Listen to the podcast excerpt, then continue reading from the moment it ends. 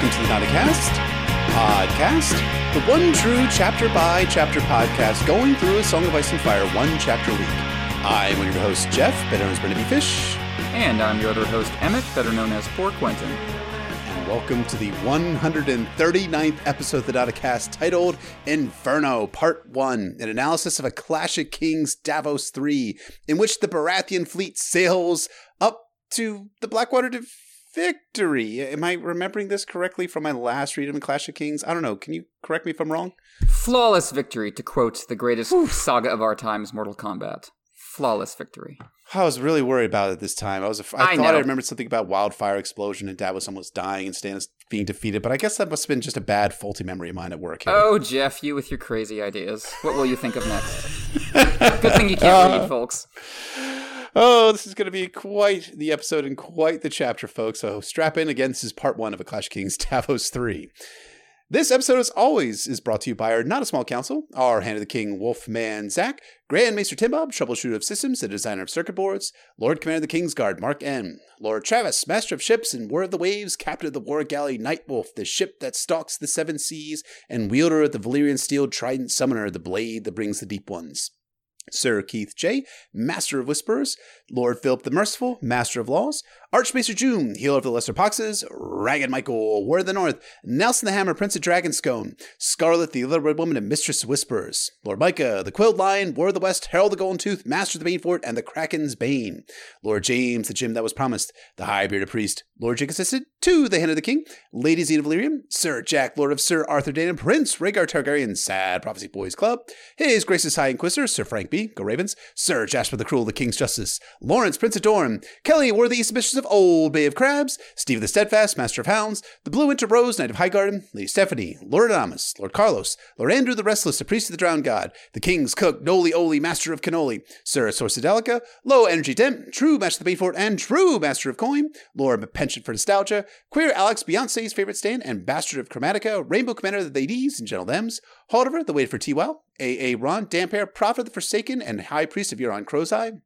Lieutenant Glenn, Lord of H-Town, Veneris of House Golgarian, the first of name, Princess of Dragonstone, Mistress of Art, the Evoric, Queen of the Pencils, the Eraser in the first draft, Queen of Monochrome, Devotee the Great, Game of Thrones, Portraits of the Realm, Lady Realist of the Seven Kingdoms, Blender Paints, Making Drawings, and the Michelangelo of the Teenage Mutant Ninja Turtles, Lord Adam T, Lady Alexander of Tarth, Sir Christoph Logus, Bloody Scorpion, the Redfield, Defender of the Litter of Kin, and the Wolverine of House Corgoyle, Lady Elizabeth, Mistress of Horse, Face, Lesbians, Sir Josh Snow, Bastard Bounty Hunter of the North, Surveyor, Chief of Parties in the Frozen Wastes, Lord Peter, Lady Ashley, the Dead Shepherd Reborn, Preacher of the Poor Fellows, Marshal Harrison, absent shipwrecked in the Jade Sea, Grave Rob Stark, the Cadaver King, and Horror of Harrenhal, Olaf, proponent of establishing a feudal, pseudo-democratic system of great councils wherein every count votes, Sir Tim, the knight who is guided by voices, Lord Nick, Thucydides, Lord of Plagues, Sir Jack, Lord of Sir Arthur Dane and Prince Rhaegar Targaryen, Sad Prophecy Boys Club, Lord Jean the Splendid, Master of Coin, Word of Tampa Bay, Lady Anna, the lovely Castellan, Pat Ironwood, the Blood Royal and Guardian of the Bone Way, Lord Charles Tyrell of Highgarden, Lord Paramount of the Manor, Defender of the Marches, High Marshal of the Reach, War of the South, and the heir of House Tyrell,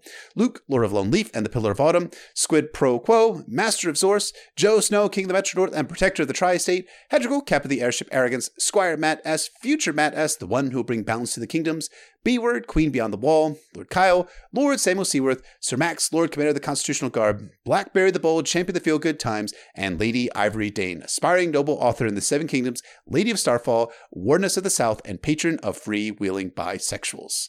Love saying all those names every single week, but yeah, lots of names. Love it. It's awesome. Thank you all very much for your support. Thank you to our counselors, as always. And our spoiler warning, as we say in every episode, we'll potentially be talking about all published books. That is the five novels, three Dunking novellas, histories, interviews, the Winswinner sample chapters, as well as Game of Thrones, a TV show. Anything and everything. Our question this week comes from Lord Travis, our Master of Ships on the Small Council, who asks Davos is often appropriately compared to Odysseus, a loyal lieutenant in Greek mythology depicted in Homer's Iliad as an advisor and counselor to the Greeks in their decade long war campaign against the Trojans.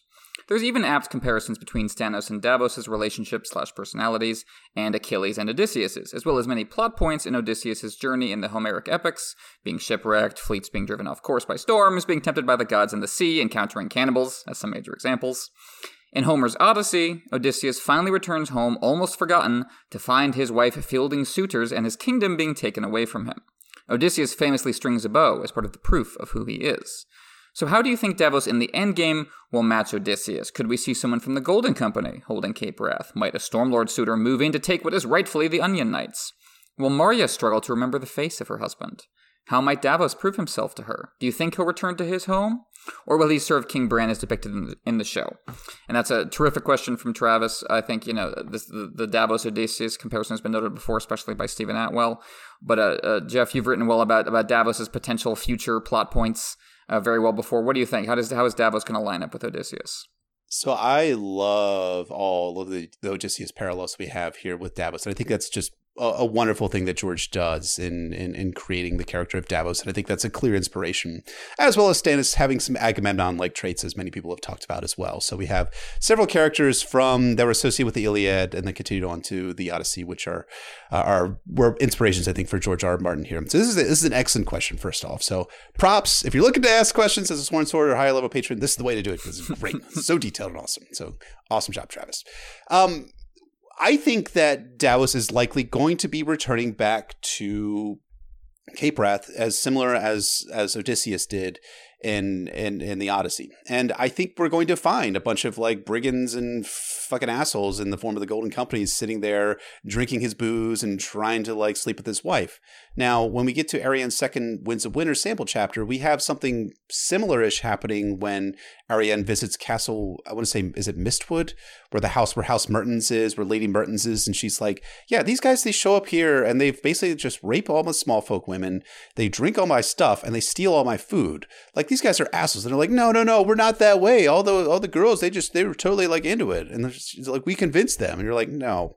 guys, we we we have we have seen sellswords in action throughout, especially in A Dance with Dragons, but throughout A Song of Ice and Fire, I am sure the consent was not at the top of their their mind there.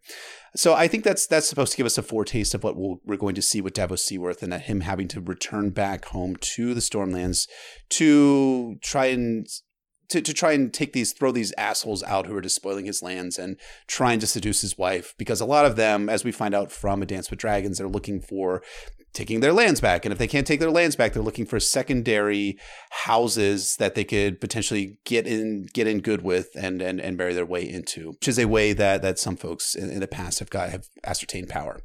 So that is what I think will happen in Davos's story in The Winds of Winter and A Dream of Spring. I, I think when you we get before that though this is what I, this is what I'd like to have. Let me rephrase it. I think this is what I'd like to have happen is that Davos had takes on a, a, a clear Odysseus parallel, but at the same time, I mean, there has to be something between Davos and Stannis. And I, I, feel like it must have been a long time ago we answered a question about whether Stannis and Davos will ever meet up again after after a Dance with Dragons or after really after a Storm of Swords because the last time they actually saw each other was was Davos' sixth chapter from a Storm of Swords.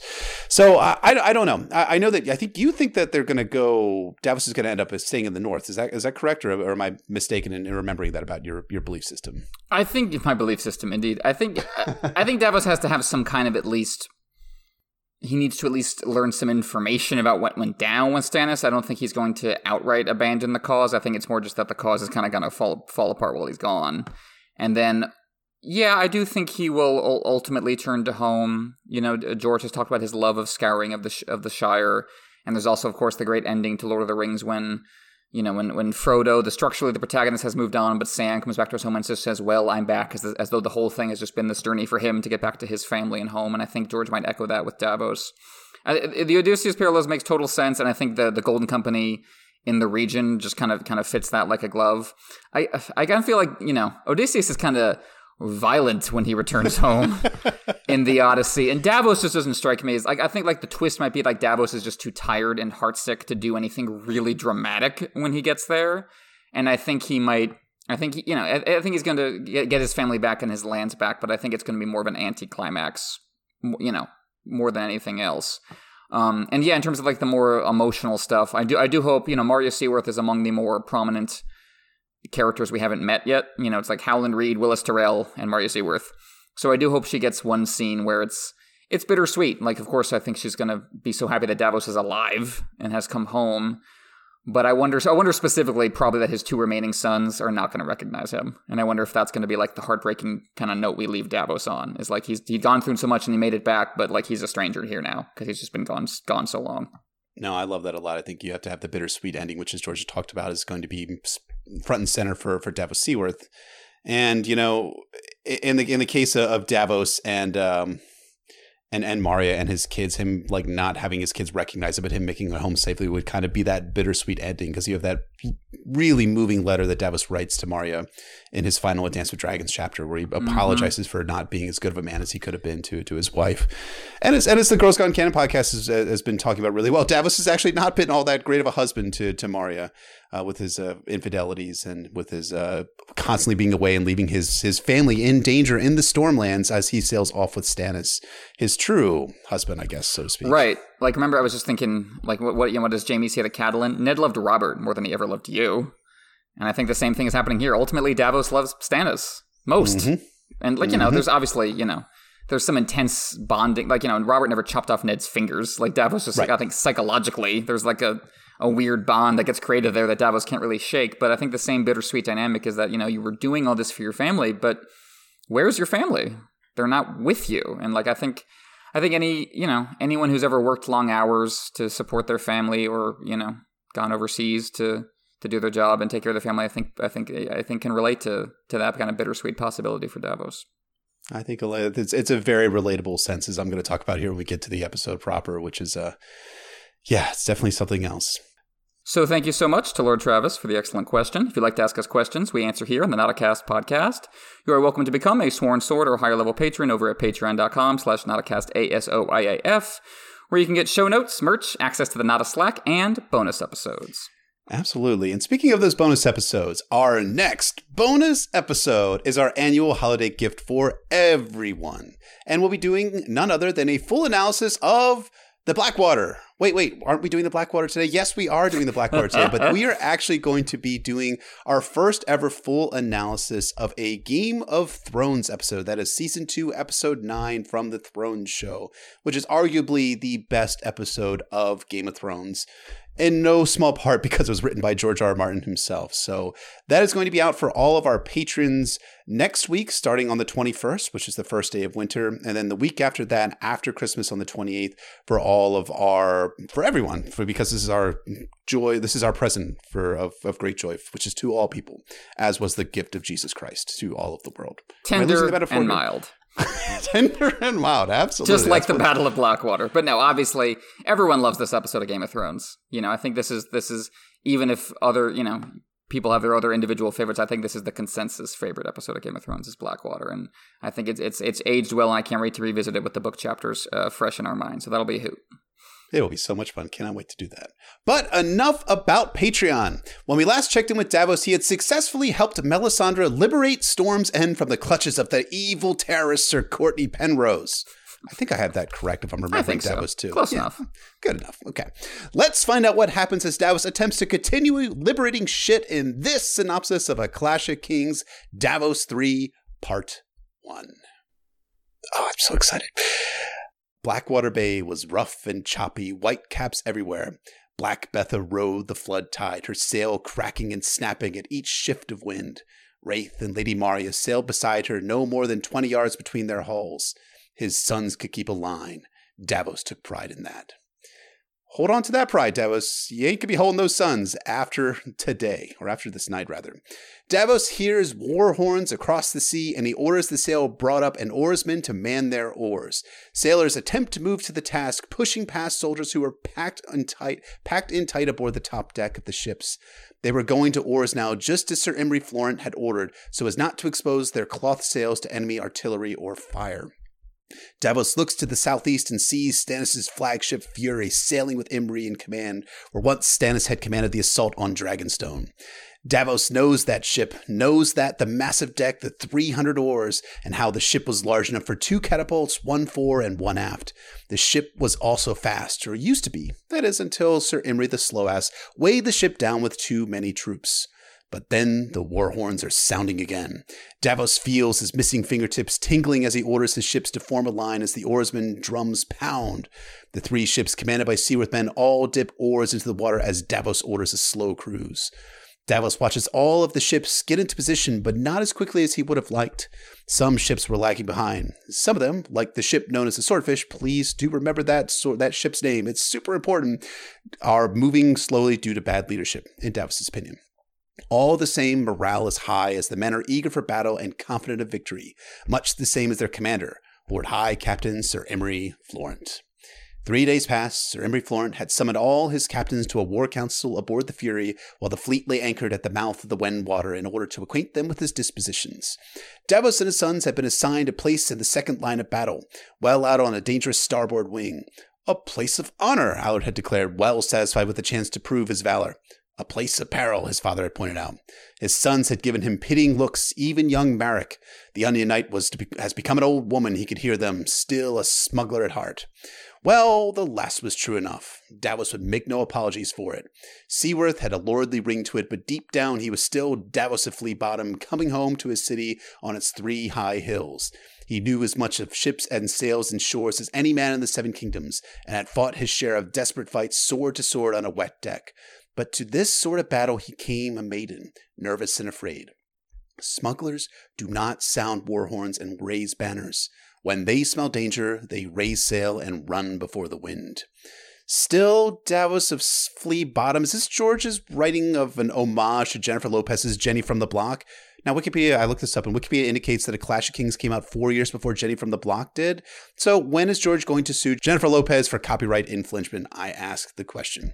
All kidding aside, Davos would have done things a bit differently if he were running this goat rope of a clusterfuck of an operation. He would have sent ships to scout ahead instead of moving in heedlessly.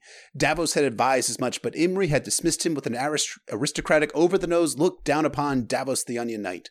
With four times as many ships as the Boy King, Sir Imry saw no need for caution or deceptive tactics. He had organized the fleet into ten lines of battle, each each of 20 ships. The first two lines would sweep up the river to engage and destroy Joffrey's little fleet, or the boys' toys, as Sir Imry dubbed them to the mirth of his lordly captains. Those that followed would land companies of archers and spearmen beneath the city walls, and only then join the fight on the river. The smaller, slower ships to the rear would ferry over the main part of Stannis' host from the south bank, protected by Salladhor Saan and his Lyseni, who would stand out in the bay in case the Lannisters had other ships hidden up along the coast, poised to sweep down on their rear. Davos admits that the need for speed was reasonable as the winds were against them, and they had lost ships on the voyage up. Moreover, Stannis Baratheon had probably reached the Blackwater Rush days ago. It was a shorter route via the King's Road than what they on the on the on the sea were facing on the waters of Shipbreaker Bay, the Narrow Sea, and of course Blackwater Bay. Meanwhile, the struggling clown car fleet had somehow managed to capture some fishing skips up on the sail up. Imry thinks this is good plunder, but Davos, dutiful as he always is, decides that the actual value is interrogating the fishermen as prisoners. He discovers that Tyrion is working on a boom chain to close the mouth of the river. The chain might even be complete by now. Davos found himself wishing that it had. If the river was closed to them, Sir Imry would have no choice but to pause and take stock. Oh man, Davos, if you only knew. Davos shouts for everyone to stay logged online. No, wait, I misread that in Clash of Kings Davos 3. He orders that all the ships stay in line. Yeah, that makes more sense. The wind whips around him and he's thankful to not be a real fucking dumbass and wearing plate armor into battle like someone in charge of this fleet and someone in charge of a future fleet. But now all the ships finally lumber into a row and they are coming in on the flood tide.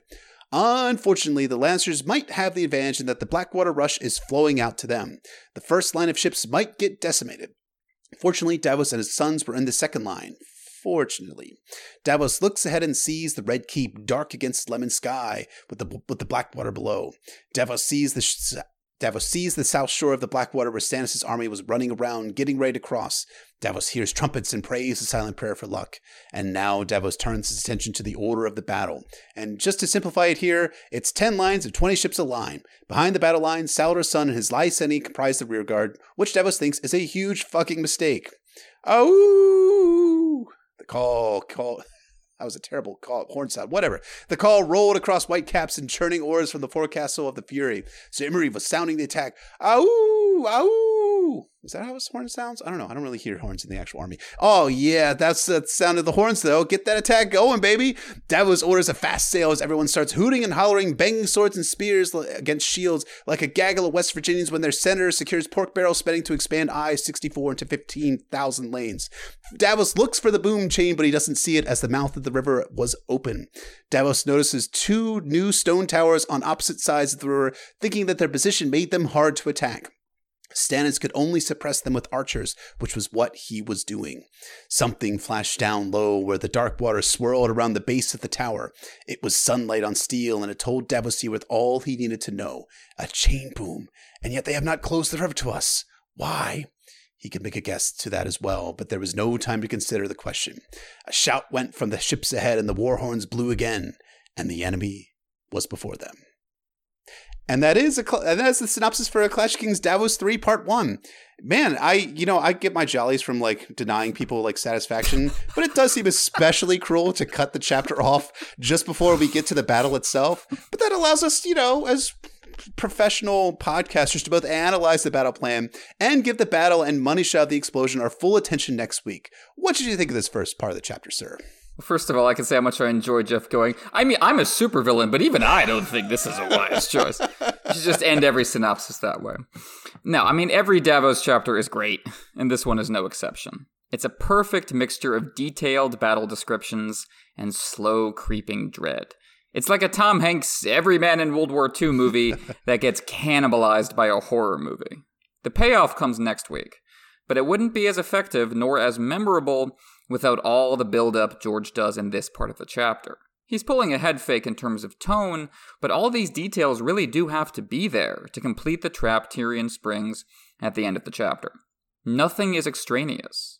Davos himself might feel like he's just along for the ride, but his unique perspective allows us to understand exactly what Tyrion has done, as well as how poorly the commanders of the Baratheon fleet were prepared for any of it. As I said last week, George succeeds in every aspect of writing the Battle of Blackwater. And Davos 3 is, for my money, the best chapter in the battle. It's got everything I could want some chapters i'll be totally honest like some chapters when i read them i'm like okay this is a, this is an important chapter but it's still a chapter that's setting up something more important down the road. This is not that chapter for for for clash of kings. This is this is the money shot for davos's entire arc in a song of ice and uh, song of ice and a clash of kings at least.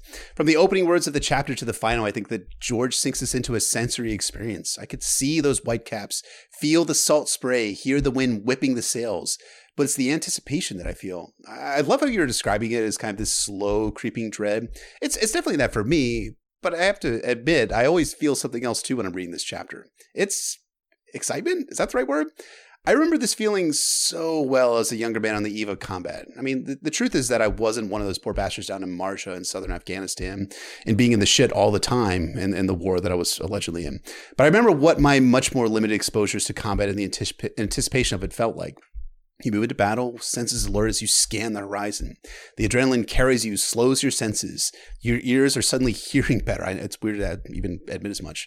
The adrenaline carries you, slows your senses. I, I read that part. That you stare at the horizon with dread and excitement, and then you recite the battle plan in your head, the turns you're going to make on the road ahead, the objective. You rehearse in your brain the enemy's most probable course of action and their most dangerous course of action that to me is is here at, at, in Davos three at the Battle of the Blackwater because the Battle of the Blackwater is an amazing literary experience for me because as I've said before, George wrote one of the most realistic depictions of combat in modern fiction. That is until The Cautious Tale gets published next week or the week after that. It felt so real reading this battle that when I did it back in 2012, two years after my own brushes with war, that I really thought that George R. R. Martin was a, a Vietnam veteran and was writing his own experiences through a medieval context.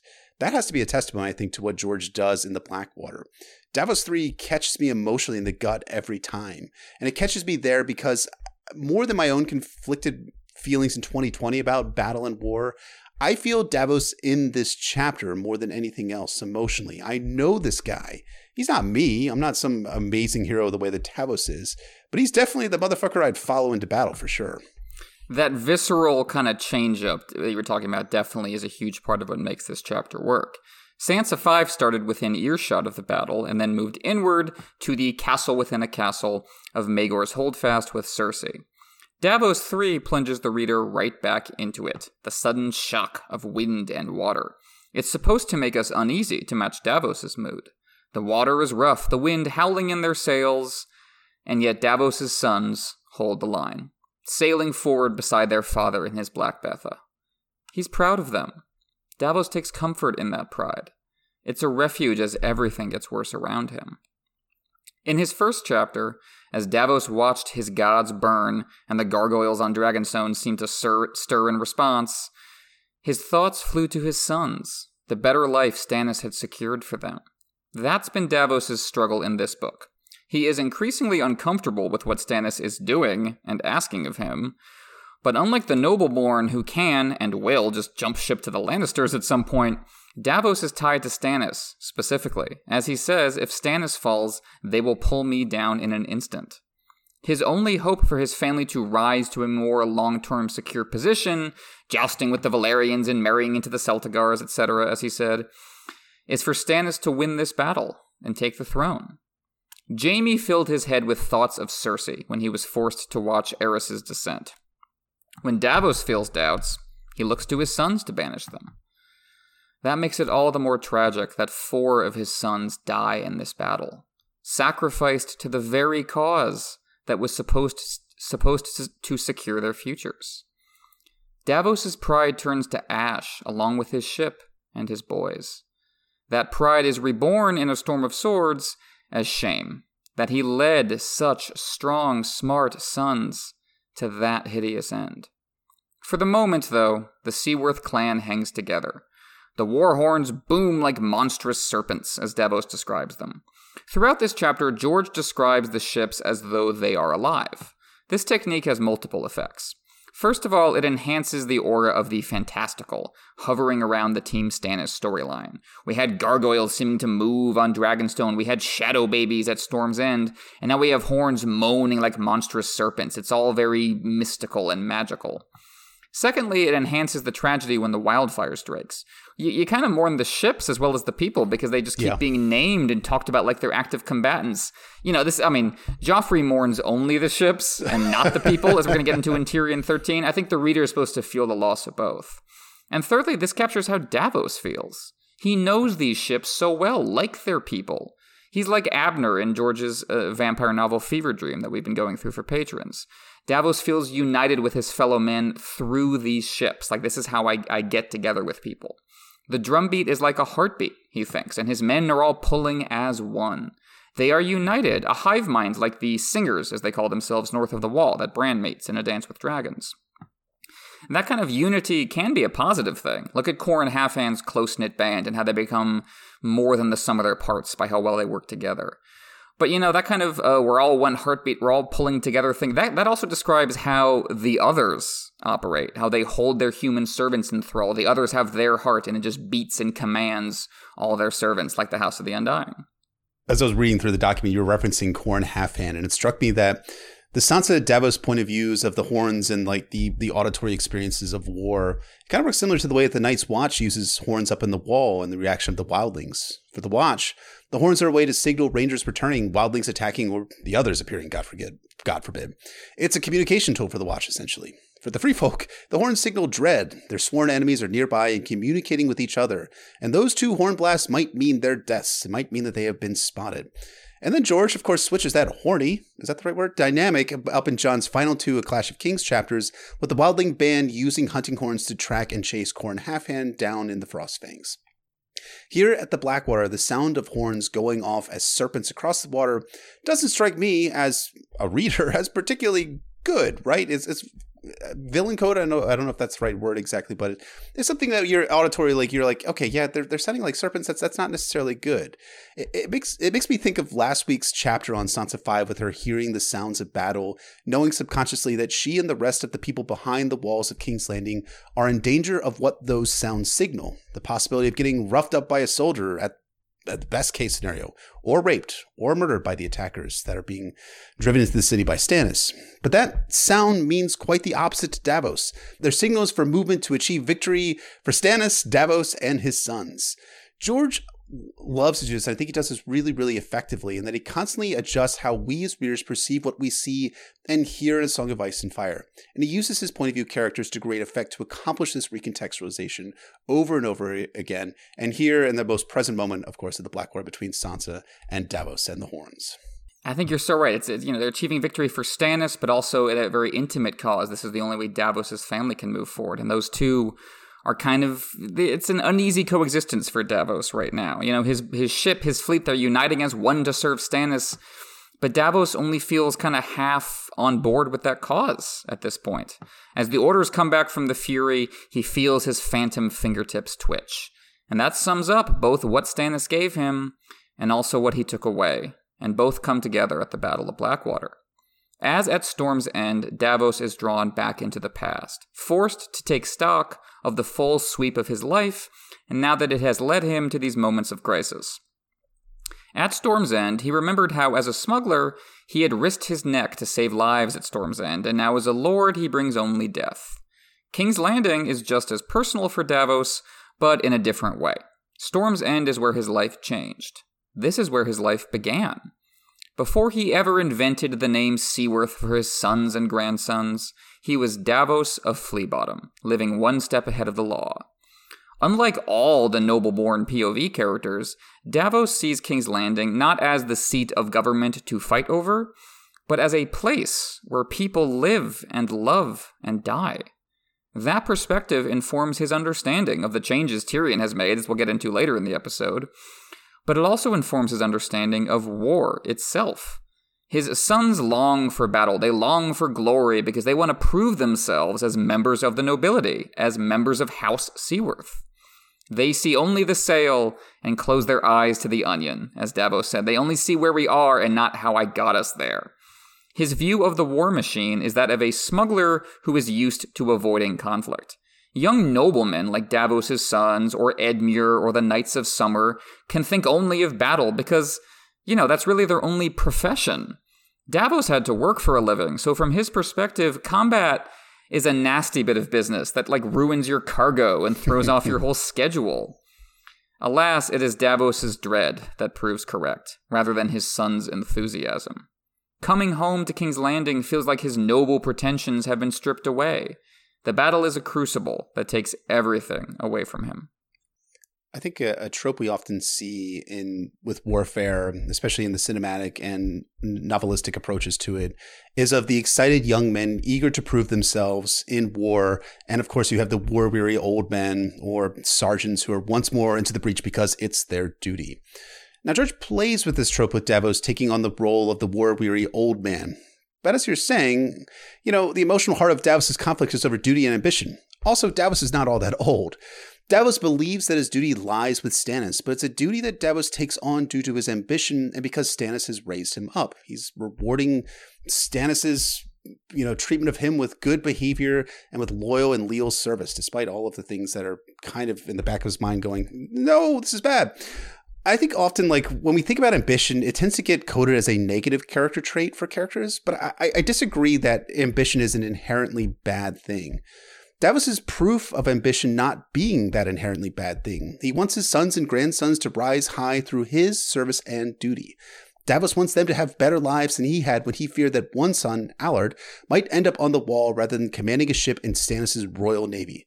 Now, this might be a little bit off kilter, and I'm not sure this is exactly what George is going for, but this is what I felt when I was reading this portion of Davos 3. I get the feeling of a lot of these guys from World War II who were went off to serve stints in the service to earn the GI Bill, VA housing loans, and lived comfortable middle class lives and passed that lifestyle onto their boomer kids, such as George R. R. Martin, whose father was, uh, was a World War II veteran. That feels like Davos Seaworth to me. The trade off for the World War II generation and for Davos Seaworth is that they have to serve on behalf of a flawed institution the United States, of course, and Stannis Baratheon. And of course, they also have to survive and win a war in order to provide for their boomer kids or their Seaworth kids. And that whole surviving the war thing seems less certain with the command team in charge of this operation. Yep. In the show, Stannis put Davos in command of his fleet for the battle. I understand why. The show didn't have really room for tertiary characters, especially early on. That meant, however, stripping away an interesting and important dynamic from this chapter Davos's perspective on his commander Imry Florent. I'm sorry, Lord High Captain, Sir Imry Florent. At this point in his story, Stannis has yet to promote Davos above his noble born peers. That only happens in A Storm of Swords, after his setbacks. As it stands, Stannis is now surrounded by Renly's former supporters, as we saw at Storm's End in Davos too. He needs them, that's what he told Davos. So the politics of his coalition led Stannis to promote his brother in law. That turns out to be a terrible decision because Imry Florent is an incompetent commander, and I will leave the military specifics to Jeff because he he uh, knows more what he's talking about and says it so well. You're, you're so generous calling Imry Florent an incompetent commander because he is just the fucking worst commander that we see in all of A Song of Ice and Fire. I will stake my reputation on that right now. But yes, okay, fine. Let's talk about strategy with my reluctance, with me talking about with the reluctance of a cop on his last day on the job, getting too old for this shit. I mean, seriously, my first essay about Robb Stark as a military commander was back in 2013, 2020. I'm, I'm teasing, obviously. This is so much fun for me to actually talk about. But Stannis Baratheon, what the hell are you doing? And the, as the overall strategic theater commander here. As you were referencing before, let's start with the obvious nepotism at work. Imry Florent is introduced as Selyse Baratheon's brother, and he has a Sir in front of his name. Those appear to be the only qualifications that Imry Florent has, and it just drives me bananas. Has he commanded a fleet before? Has he ever been aboard a ship before this moment? I mean, maybe his Brightwater Keep is relatively close to the Sunset Sea and also is at the headwaters of the Honeywine and Mander Rivers back in the Reach, maybe has some experience. But we don't know that. Does he know what bow and stern mean? Port and starboard? Does he read maps and know that obviously the blue part on it means land? Little joke there. It, if there's one virtue to Stannis, it's his limited meritocratic view of promoting people despite their status. Like, Davos, a smuggler who became a knight, who became a lord, who became a hand. Or, I guess, Jon, a little bit lesser of an example, who was a bastard who Stannis wanted to legitimize and name Lord Jon Stark of Winterfell. But again, it's much more limited than the Stannerman would lead us to believe, and we see that with Sir Imry Florent's appointment to command. That said, even if Stannis wanted to put a nobleman in charge of the naval portion of the battle and the attack on King's Landing, Stannis had a set of noblemen who could command the attack. Stannis has seasoned fleet commanders that can work as subordinate commanders. Davos Seaworth is often mentioned as one such commander. And Yolkboy from Radio Westeros, our friend over there, has suggested that Saan is another potential commander. Now, I really like Yolkboy's suggestion of Salladhor Saan, but I understand why Stannis didn't select him. He's a Lyseni, and that would have undercut Stannis with his subordinate lords, one that, ones that had only recently joined Stannis' cause. And with Davos, look, I know it's not right, but I get it within a feudal Westerosi context. He's a lowborn, up jump smuggler. Plus, he's never had naval command experience, as he talks about in this chapter. So I would offer the alternative of narrow sea lords who lived their lives on islands and aboard ships. You got Lord Ardrian Celtigar, or better yet, Lord Monford Velaryon, a descendant of the Sea Snake, who seems to have a knack for initiative and strategic thinking. He, after all, urged Stannis to go right for King's Landing rather than attack Storm's End. Plus, he's got Aurane Waters for a bastard half brother who does participate in the battle. So, you know, Monford is crafty or crafty adjacent, and he's just my type. Anyways, I digress. Let's talk about this fucking shit plan. Oh my god. Because boy, when I was writing this back like on, on Saturday night, I was a little drunk and a lot of bit angry on behalf of the Baratheon sailors and soldiers who all died in the Blackwater Rush for fuck all. Now, I'll talk about what I would do where I in command of the Baratheon fleet at the end of this episode. So here, I'm just going to dunk on Sir Imry Florent and then on Stannis as well for about five, ten minutes or so. So strap in. First, let's talk about the plan in pure military terms. The overall task and purpose is straightforward. Task, they're taking King's Landing. Purpose, seat Stannis onto the Iron Throne. That's simple enough, but there are a lot of supported tasks and purposes to that. Like if we were doing like this is like a warfighter exercise, I'd have a lot of nerdy military shit to say about this plan that would leave you all intermittently bored and listless, but I will spare you that and make it interesting to, and talk about two major subordinate tasks and two major subordinate purposes. Task one, they need to defeat the Lannister fleet. Purpose, to clear the way for Stannis' army to make it across the Blackwater Rush. Task, task 2. They need to ferry Stannis' army across the Blackwater Rush and provide support by fire to Stannis' army assaulting the walls. Purpose 2. This allows the main element to attack the walls of King's Landing, to breach the gates, and allow the flow of the main element into the city itself. Here's the thing what the fleet is doing is a shaping operation. That is, that they are preparing the battlefield for the main or decisive element to perform the decisive operation of attacking and seizing King's Landing. So let's turn to the tactics that tactics in quotation marks that Imry employs to accomplish these tasks and purposes.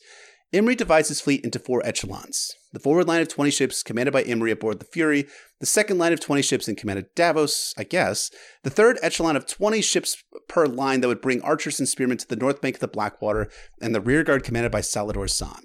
All ships are supposed to move in a straight line with the idea to sweep the Lannister fleet from the waters and provide deck mounted support by fire once the transport ships dock in the harbor and gain their foothold on the north bank of the Blackwater Rush. That seems sensible, right, at first blush. The problem, though, is the geography. Now, I spent a fair time looking over a map of King's Landing from the lands of ice and fire, and I'm flabbergasted by this shit fucking plan. Flabbergasted all over again. Like I, I, I felt emotional as I was as I was going through this. So let, us let's, let's talk about the plan in, in, in a in a vacuum. In the Narrow Sea or Blackwater Bay, these tactics they, they make some sense. The Lannister fleet is smaller, so Imry can use his first line of 20 ships to pin the Lannister fleet, while the edges of the front line can turn the flanks of the Lannister navy and defeat them quickly. Or they can use the front line to suppress the Lannister fleet while the second line splits off to one or both flanks and assaults through the smaller Lannister fleet, ramming or boarding ships that are already engaged with the first line of ships. But in a goddamn river, Imry's negating the tactical advantage of the larger fleet by constraining them within the far narrower Black. Okay, I'm going to stop yelling. In the far narrower Blackwater Rush. Davos notes how close the front line and his line of ships are together, and they're doing just a full frontal assault with no maneuver space to turn the flanks of the Lannisters. The Lannister fleet can meet the Baratheon fleet and defeat them in detail, and it's only fortunate that the better leadership and ships of the Baratheon fleet defeats the Lannisters or pushes them farther up the river. But now that everyone is bunched up, and that leads inevitably to the wildfire, which we'll of course be covering next week. Next, Imry opts for a basic movement to contact battle drill and that he's moving his fleet into battle without knowing the disposition of the enemy ahead of him. Now, I'm not a sailor, and my tactical knowledge is entirely infantry based, but movement to contact is typically used when you don't have the time to or ability to conduct a reconnaissance of an area in order to do it prior to your attack. Davos, being much more fair than me, concedes that Imry Florent is facing an obstacle in time to move the fleet into action, but I actually disagree with Davos' assessment. Imry did not need to keep all his ships anchored in Shipbreaker Bay for the weeks that Stannis took to take Storm's End. He could have dispatched ships up from Shipbreaker to Blackwater to determine the defensive posture of King's Landing prior to the moon of the main element. What fucking fleet was potentially on its way to lift the blockade and attack Stannis at Storm's End. You don't need 200 ships, 200 plus ships to blockade Storm's End, or Capella to surrender either. Just, ah! Okay, okay, I'm over it. I'm over it. No, I'm not. Ah! God damn it. yes, they knew about Tyrion's chain for, for reasons that we're going to talk about in a moment, but they had no idea about anything else. Maybe they could have determined that the Lancers had trebuchets that could throw projectiles at the fleet moving into the rush, and maybe that would have deterred them from the attack direction directly into the kill zone within range of those trebuchets, which are sitting on Visenya's hill. But they didn't, and they settled on one plan without any modification. The final piece of it, settle down here for a second, is the amphibious assault on the north bank of the Blackwater. Now, this is a spot that makes tactical sense to me. They need to establish a foothold on the north bank of the Blackwater in order to hold the docks for the main element to cross the river from south to north in order to hit the gates to prevent the Lancers from pushing cavalry out to sweep the army back into the river. There are two major problems with this plan, though. The first is that the Baratheon fleet is sailing against the current of the Blackwater Rush. That is, that the water is flowing west to east, and this slows the movement and forces the Baratheons to use sails and oars to get into the river. Moreover, it places the Lancers in the position of using the current to their advantage. That is, they're able to increase their speed and maneuverability in the constrained space of that river. More important than that, though, is the fact that there is no landing. Tyrion has burned the docks and suburbs, suburbs along the Blackwater back in Tyrion 10. Maybe Sir Imry Florent would have known this had he done a fucking recon of King's Landing before rolling up onto it. And now that the docks are gone, the Baratheon third line will improvise on the spots we'll talk about next week and beach their ships on the north bank and try for a straight up Omaha Beach amphibious assault to seize their toehold on the north bank. I mean, props to whoever was in charge of the third line. That's awesome improvisation. Give that Admiral Ranger tab, or I guess a less uh, or a less prestigious Eagle, Globe, and Anchor emblem. Little inter-service rivalry joke for y'all. Amphibious landings are really hard to do. You are vulnerable on the crossing of the river, and you are vulnerable as you attempt to make it onto shore, as your mobility is limited as you move through the water to the land. Oh, and you're also weighed down by your armor, weapons, and the pack that you're carrying. And you're also under fire from archers, scorpions, catapults, and the trebuchets that are on Visenya's hill. And then the problems get even worse. Oh my gosh. As you come onto land, uh, you're coming on not as a mass formation, but as individuals. So you're exposed, vulnerable, and operating independently until you can actually mass together. The Lancers can charge cavalry across the narrow strip of land and kill the Baratheons before they can mass together, which is exactly what Sandor Clegane does, as we'll talk about next week. So putting an advanced party on the North Bank is conceptually smart, but it is strongly recommended that you have a harbor for ships to, off, to dock, dock at in order to offload archers and spearmen to establish that foothold on the north bank of the Blackwater. This doesn't occur because the docks aren't there. They should have known that ahead of time and would have had they done the bare minimum of scouting ahead of time. All of this is criminally poor planning, and yes, Sir Imry Florent deserves a lot of blame for this, but let's not kid ourselves here. The buck stops with Stannis Baratheon. In one of our Davos 2 episodes, contrarian that I was, I argued on behalf of Stannis deciding to take Storm's End first rather than rush up to King's Landing, but you really see the fallout from that decision here. Imry Florent had to rush the fleet up to Blackwater Bay, didn't have the time to conduct a reconnaissance, and didn't make adjustments to the battle plan accordingly. I, kind of wonder whether part of this is due to the Florents coming late to Stannis' cause, as they had been Renly loyalists before Storm's End. Perhaps Sir Imry Florent, if he had doubts about Stannis' strategic plan, and, and it's not clear at all that he did, didn't have the standing to suggest a different plan to Stannis, given that he wasn't a supporter of the king prior to when it became politically expedient for him to support Stannis.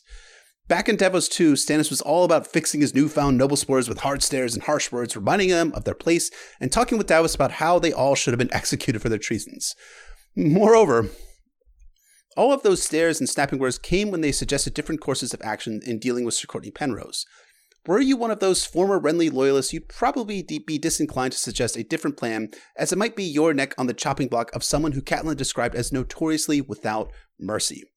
As we said back in Davos 2, Stannis' new vassal lords are indeed shitheel assholes who are dumb and spineless pots of unethical behavior. So we, of course, sympathize with Stannis, dismissing these idiots as chattering magpies. But at the same time, we noted in those Davos 2 episodes that Stannis is only telling these lords and knights that they suck and to shut up, but he's not doing anything else. That creates an atmosphere of simping fear for these lords, and more importantly, it doesn't improve them or make them better leaders for the battle to come. And Stannis needs these guys to be better leaders for the battle to come. That's entirely on Stannis, and in a modern context, we call what Stannis does as a quote unquote toxic command climate. There's a in the, in the news you may have seen this, but there's a recently released uh, Fort Hood report for a really modern, shameful example of a very recent toxic command climate at some of the highest leadership levels of the United States Army. It's linked to it for our patrons. You can go ahead and read that, but you can also Google it and find it and read it on your own. It's about 124 pages. It's a it's a, it's a very good read, very sad and devastating read as well.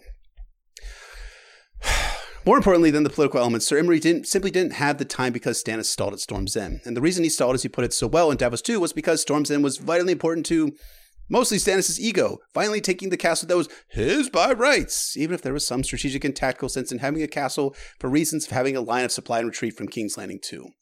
It's always time with Stannis, and he never has enough. I, I think about it, Dance of Dragons, as I often do, as you do as well. When Stannis made a bat- made a campaign and had just enough time to make adjustments to the plan with Jon Snow's aid to achieve victory at Deepwood Motte and potential victory at Winterfell too. That was the only time that Stannis had the time necessary to make a pretty good battle and campaign plan. But again, it's really the only time that we know in the narrative that he that this is possible. Here in A Clash of Kings, Stannis Baratheon is hamstrung by time. He doesn't have enough of it, and the reason he doesn't have enough time is because of his own decisions. I, I rest my case. Is that how we say it? I don't know. Woo! Beautifully done, sir. That was that was terrific. I think you made the, the prosecutor's case against Imry Florent on every angle. Well done, sir. That was great. Even if all that strategy goes right over your head, though, you can just tell from how George writes this chapter that Imry Florent sucks at his job.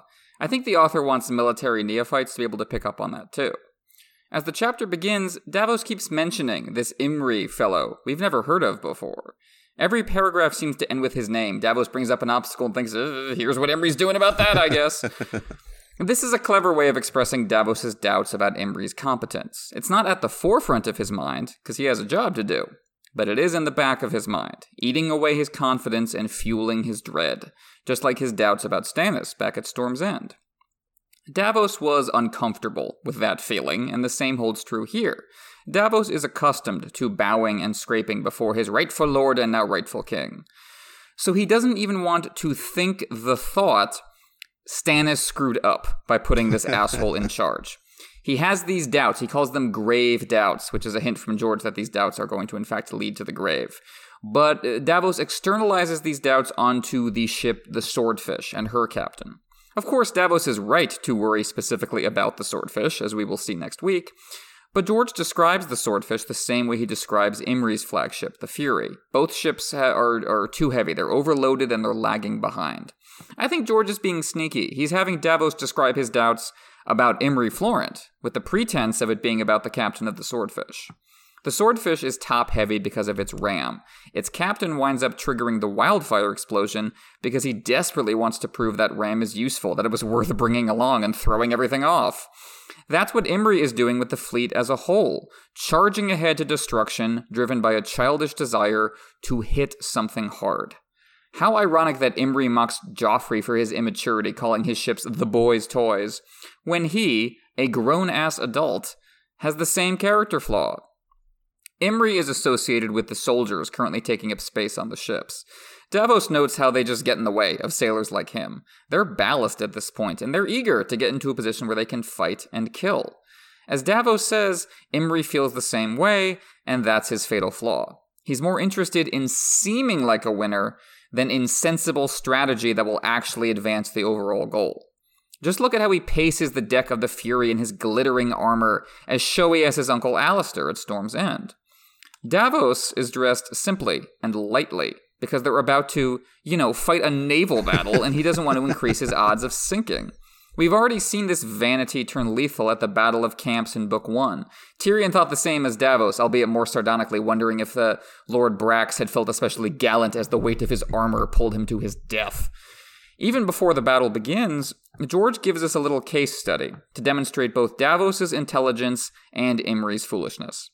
On their way north, the Baratheon fleet came across some fishing boats. One by one, they were taken and boarded. Imry calls this a small spoonful of victory that will make his men eager for the real deal, like he's the Mary Poppins of war. You fuck yourself. Like so many members of Team Renly, Imry cares only about the surface, not at all what lies about not at all about what lies beneath it.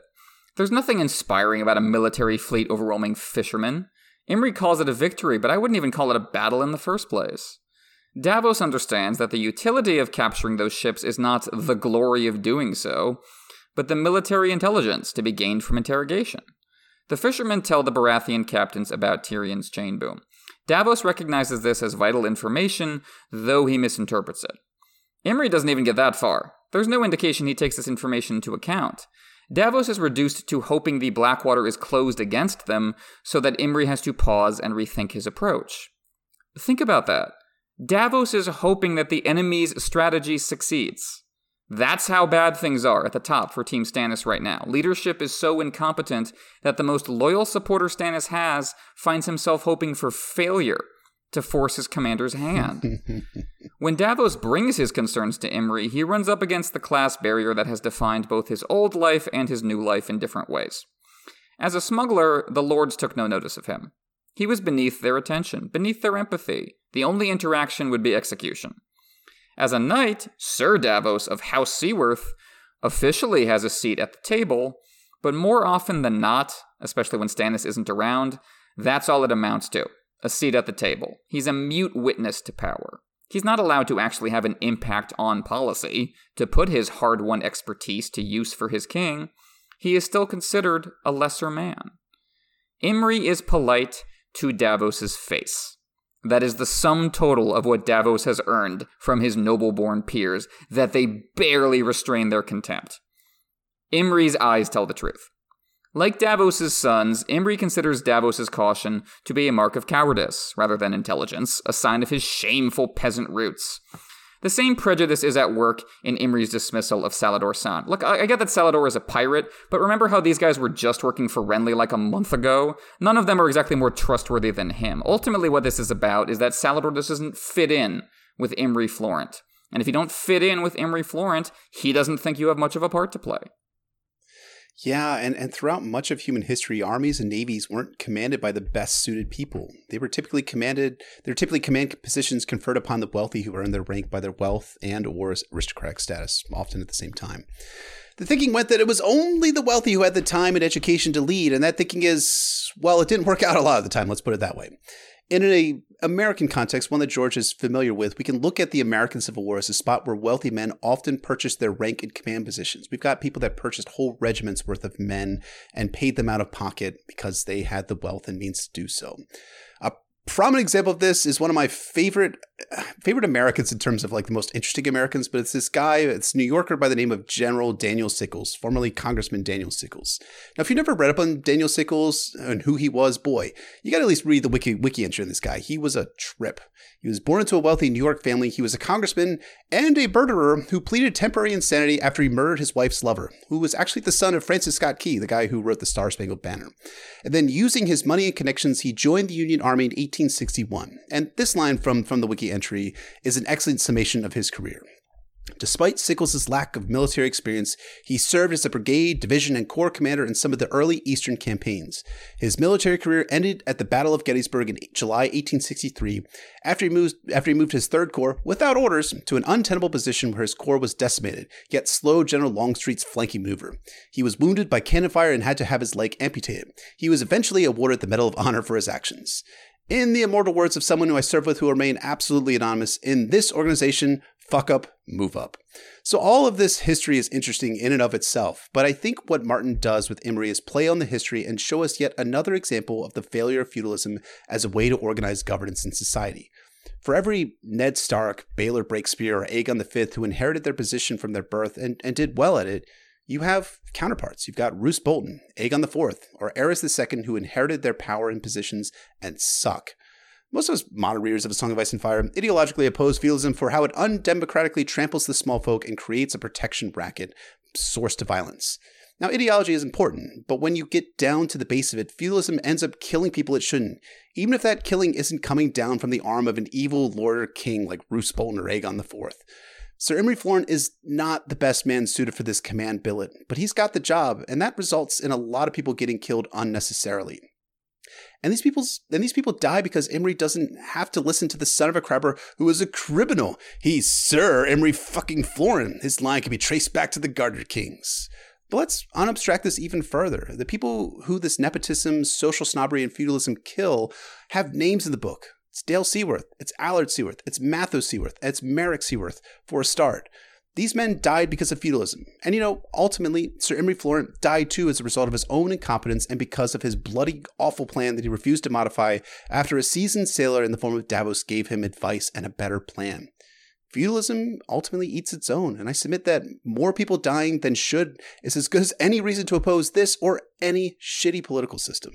And I think Davos would have difficulty disagreeing with you, but at the same time, he'd be like, well, how else? What am I supposed to do with my sons? Like, yeah. what am I supposed to do with my family? I'm kind of in.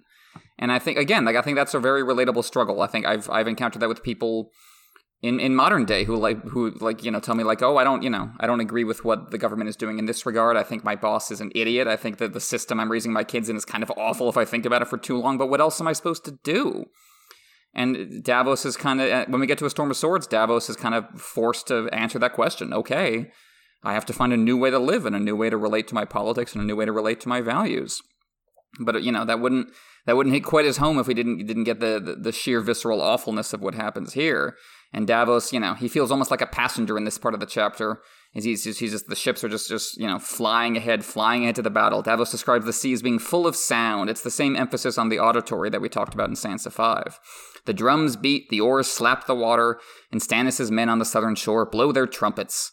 Amidst all the shouting on the ships, Davos offers a silent prayer for luck. This quiet little intimate moment in the midst of all that large scale noise. Davos is, is wrung free of the bravado that characterizes the summer knights. Davos's gods burned in his first chapter. He saw them replaced in his second chapter with Melisandre beneath Storm's End. He no longer knows the words to keep him safe, so his prayer has to be silent. In some ways, this chapter feels like the fire equivalent to the ice chapter of Sam retreating from the Fist of the First Men and the White Walkers and the Storm of Swords. Sam is reduced in that chapter to repeating, Mother have mercy, but he knows the Mother has no power beyond the wall where the old gods rule.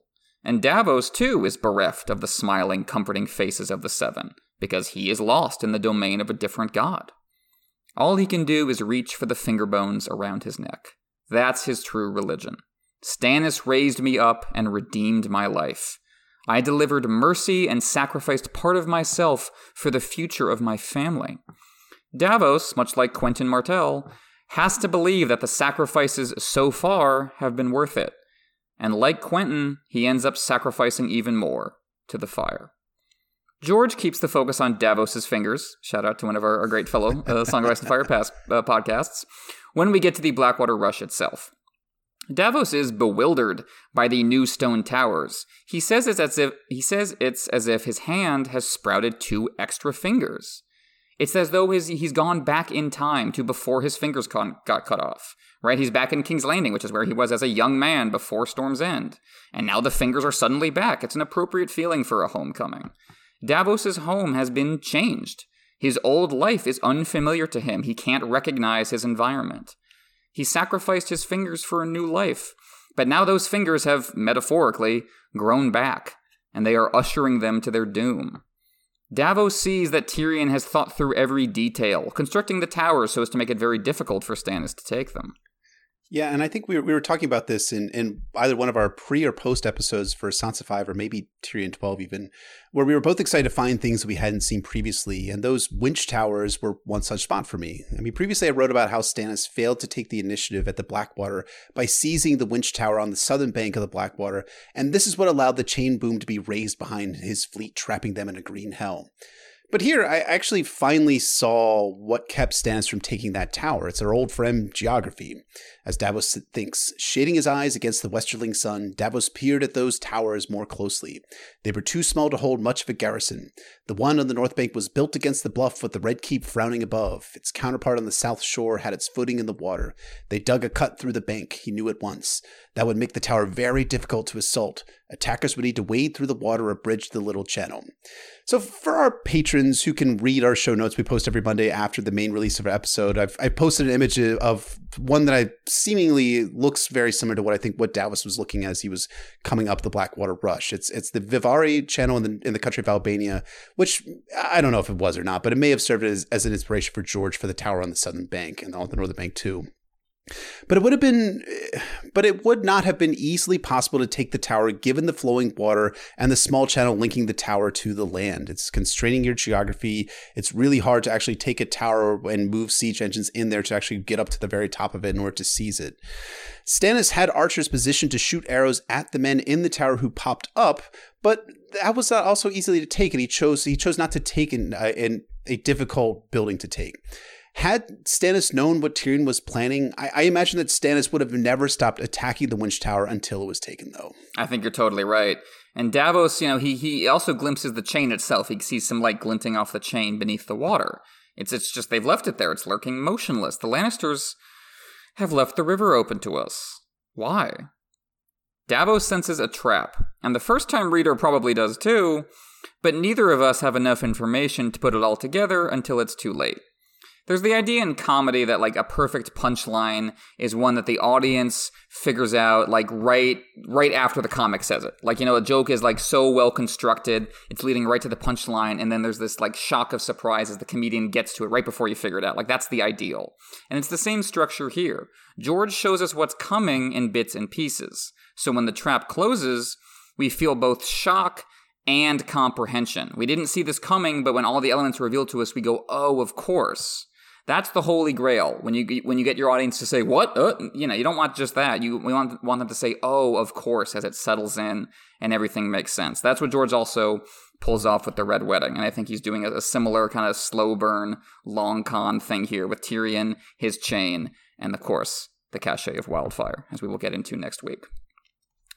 To shift now into foreshadowing and groundwork, while Davos, I think, rightfully considers Salladhor and his ships wasted in the rear, this does allow them to mostly survive the wildfire and ferry Stannis and some of his men back to Dragonstone. It also means that one of Salla's ships is still around in the area to save Davos from his rock after the battle. So there's something kind of ironic there. I think, you know, Davos has his reasons to wish Salla was in the, you know, more in the thick of it, but if they had been, they all would have died and they never would have, would have been able to save him.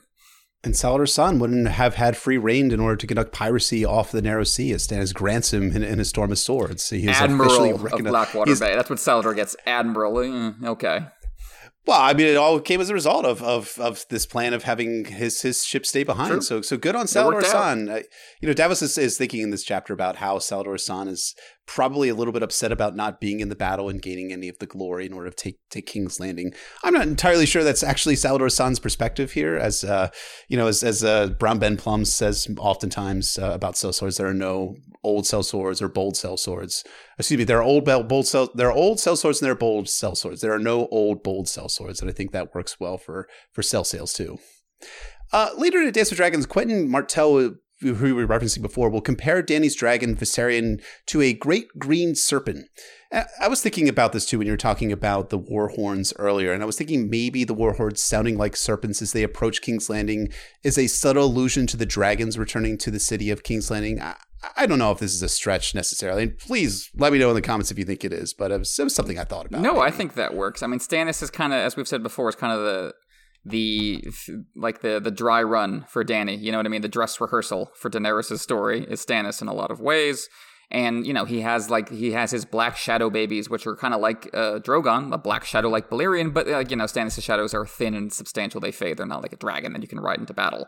And similarly, like oh, Stannis can make the sound of dragons with his war horns, but it's not the real thing. So actually, I think that makes perfect sense. I think George is, is thinking that through on, on, on a lot of different details. So I wouldn't be surprised if that's the case.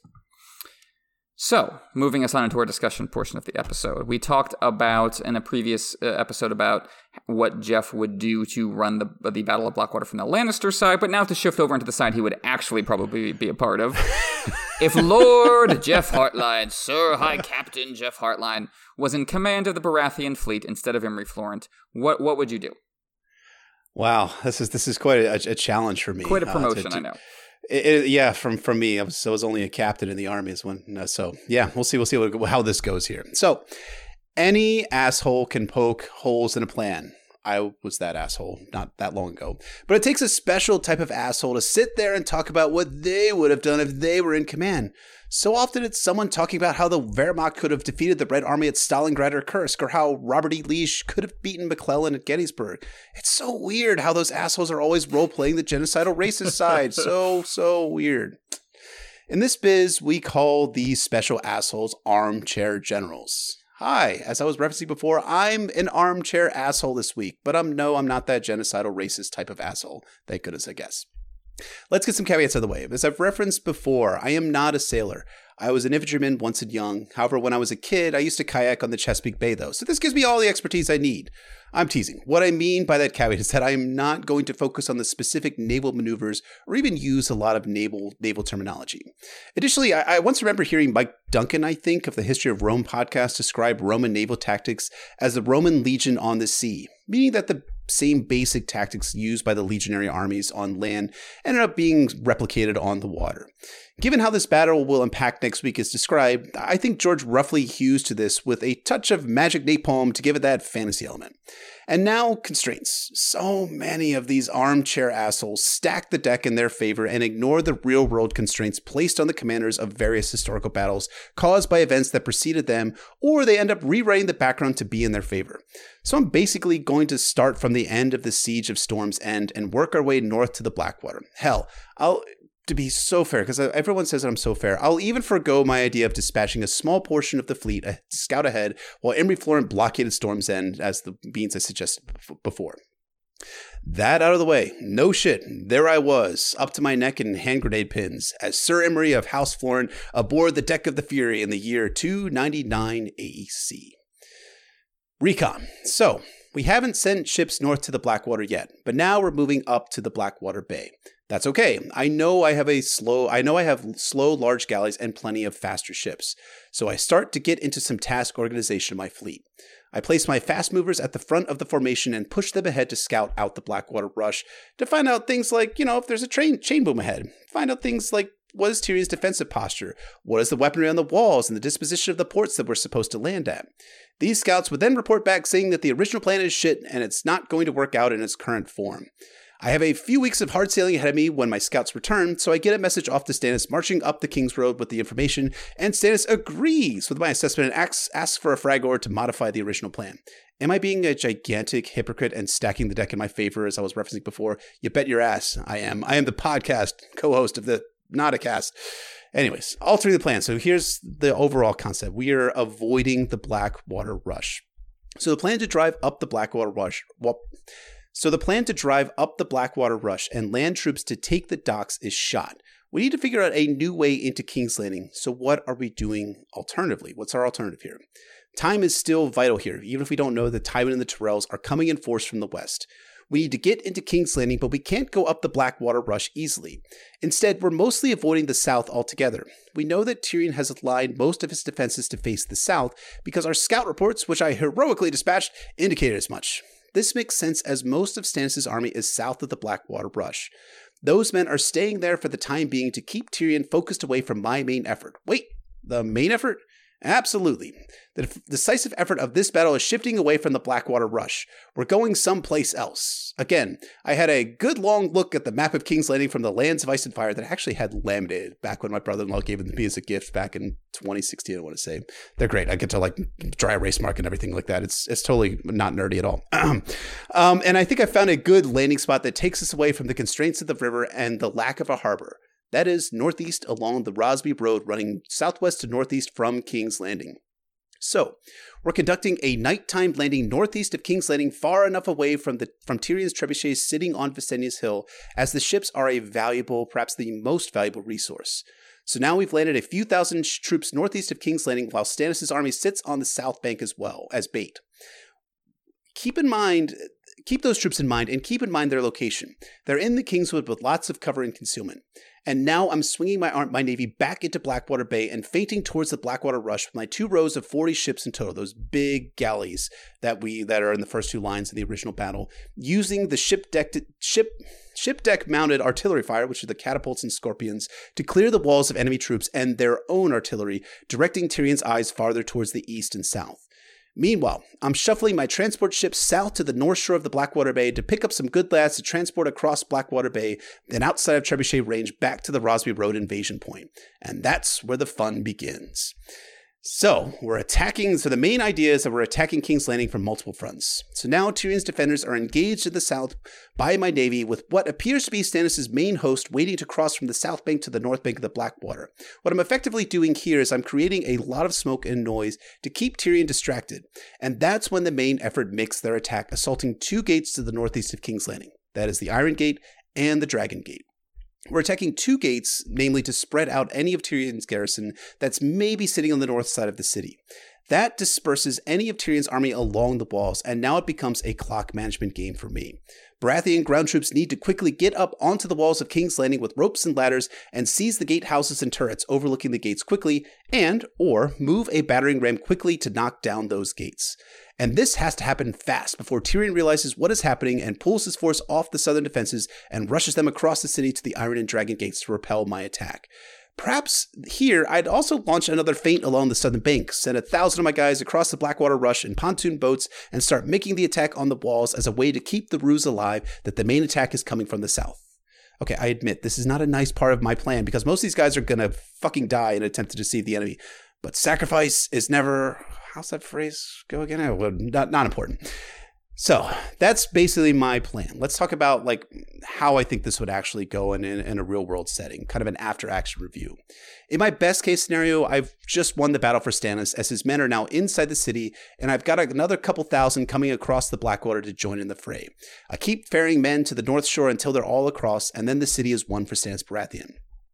In a worst case scenario, what happens is that Tyrion quickly realizes what's up and rushes Sandor Clegane to the northeast to put down the attack on the northeast shore, and then I've got two separate elements on the north and south shores cut off from each other and no entry into King's Landing for my army.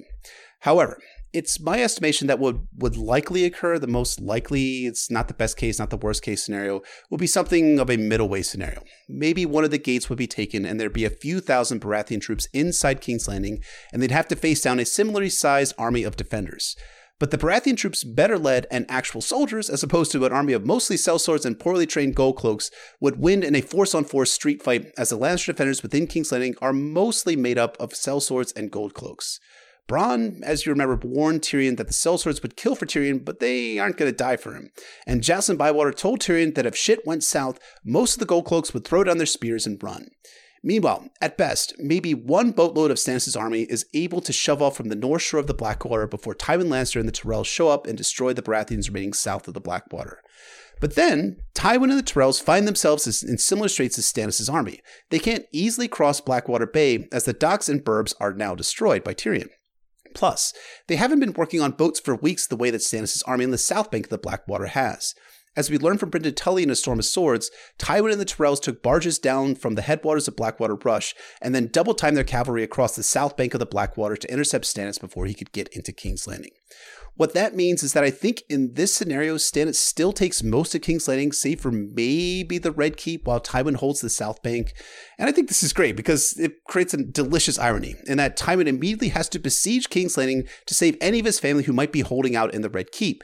But he has to build boats, so Tywin becomes Stannis, who is already a Tywin archetype, and you get where I'm going. Anyways, that's my plan for how we actually have won the Battle of the Blackwater for Stannis Baratheon. Mostly. Promote ahead of peers, send to Eiley ahead of peers. Once again, sir, I can only applaud you. That was terrific, and I think you, uh, you know, Davos mentions it very briefly in passing when he thinks, "Oh, are they going to use the the chain boom to cut the, our fleet in half?" I can't see what that would do. We can land just men on the the northern side. That's slower but safer, and I think that's George kind of kind of nodding in the direction of the kind of strategy you're employing here. That you know, there's this whole other cardinal direction, you guys. You know, north of the city. That is a thing. Obviously, it's much slower, and obviously, you know, as you said, we, we know that that Tywin and the Tyrells are coming, but it, it does it, it does uh, open up the battlefield and it forces Tyrion to fight a two front war. And even with my very limited military knowledge, I know that that's a good thing. You want to surround your enemy, you want to be able to flank your enemy, you want to be able to have your enemy fight in two directions at once, and that you know as um. Tyrion thinks to himself, and I think Stannis probably knows enough to also realize this, that discipline and morale are so essential to Tyrion's side of the battle. And as he says, once someone breaks, they're all going to start breaking. Stannis, Stannis just needs to make that happen, and getting men inside the city is crucial to making that happen. And I think your your plan would lead towards that. So I I think you've deserved your promotion, sir. yeah, promote. Yeah, well give earned. Me the, give me the Medal of Honor, just like Dan Sickles, essentially. From meritocracy from for the win. Yeah. Well, unfortunately, I am not going to be. I'm, I'm not Sir Imry Florent. I guess fortunately or unfortunately, probably very fortunately, I'm not Sir Imry Florent.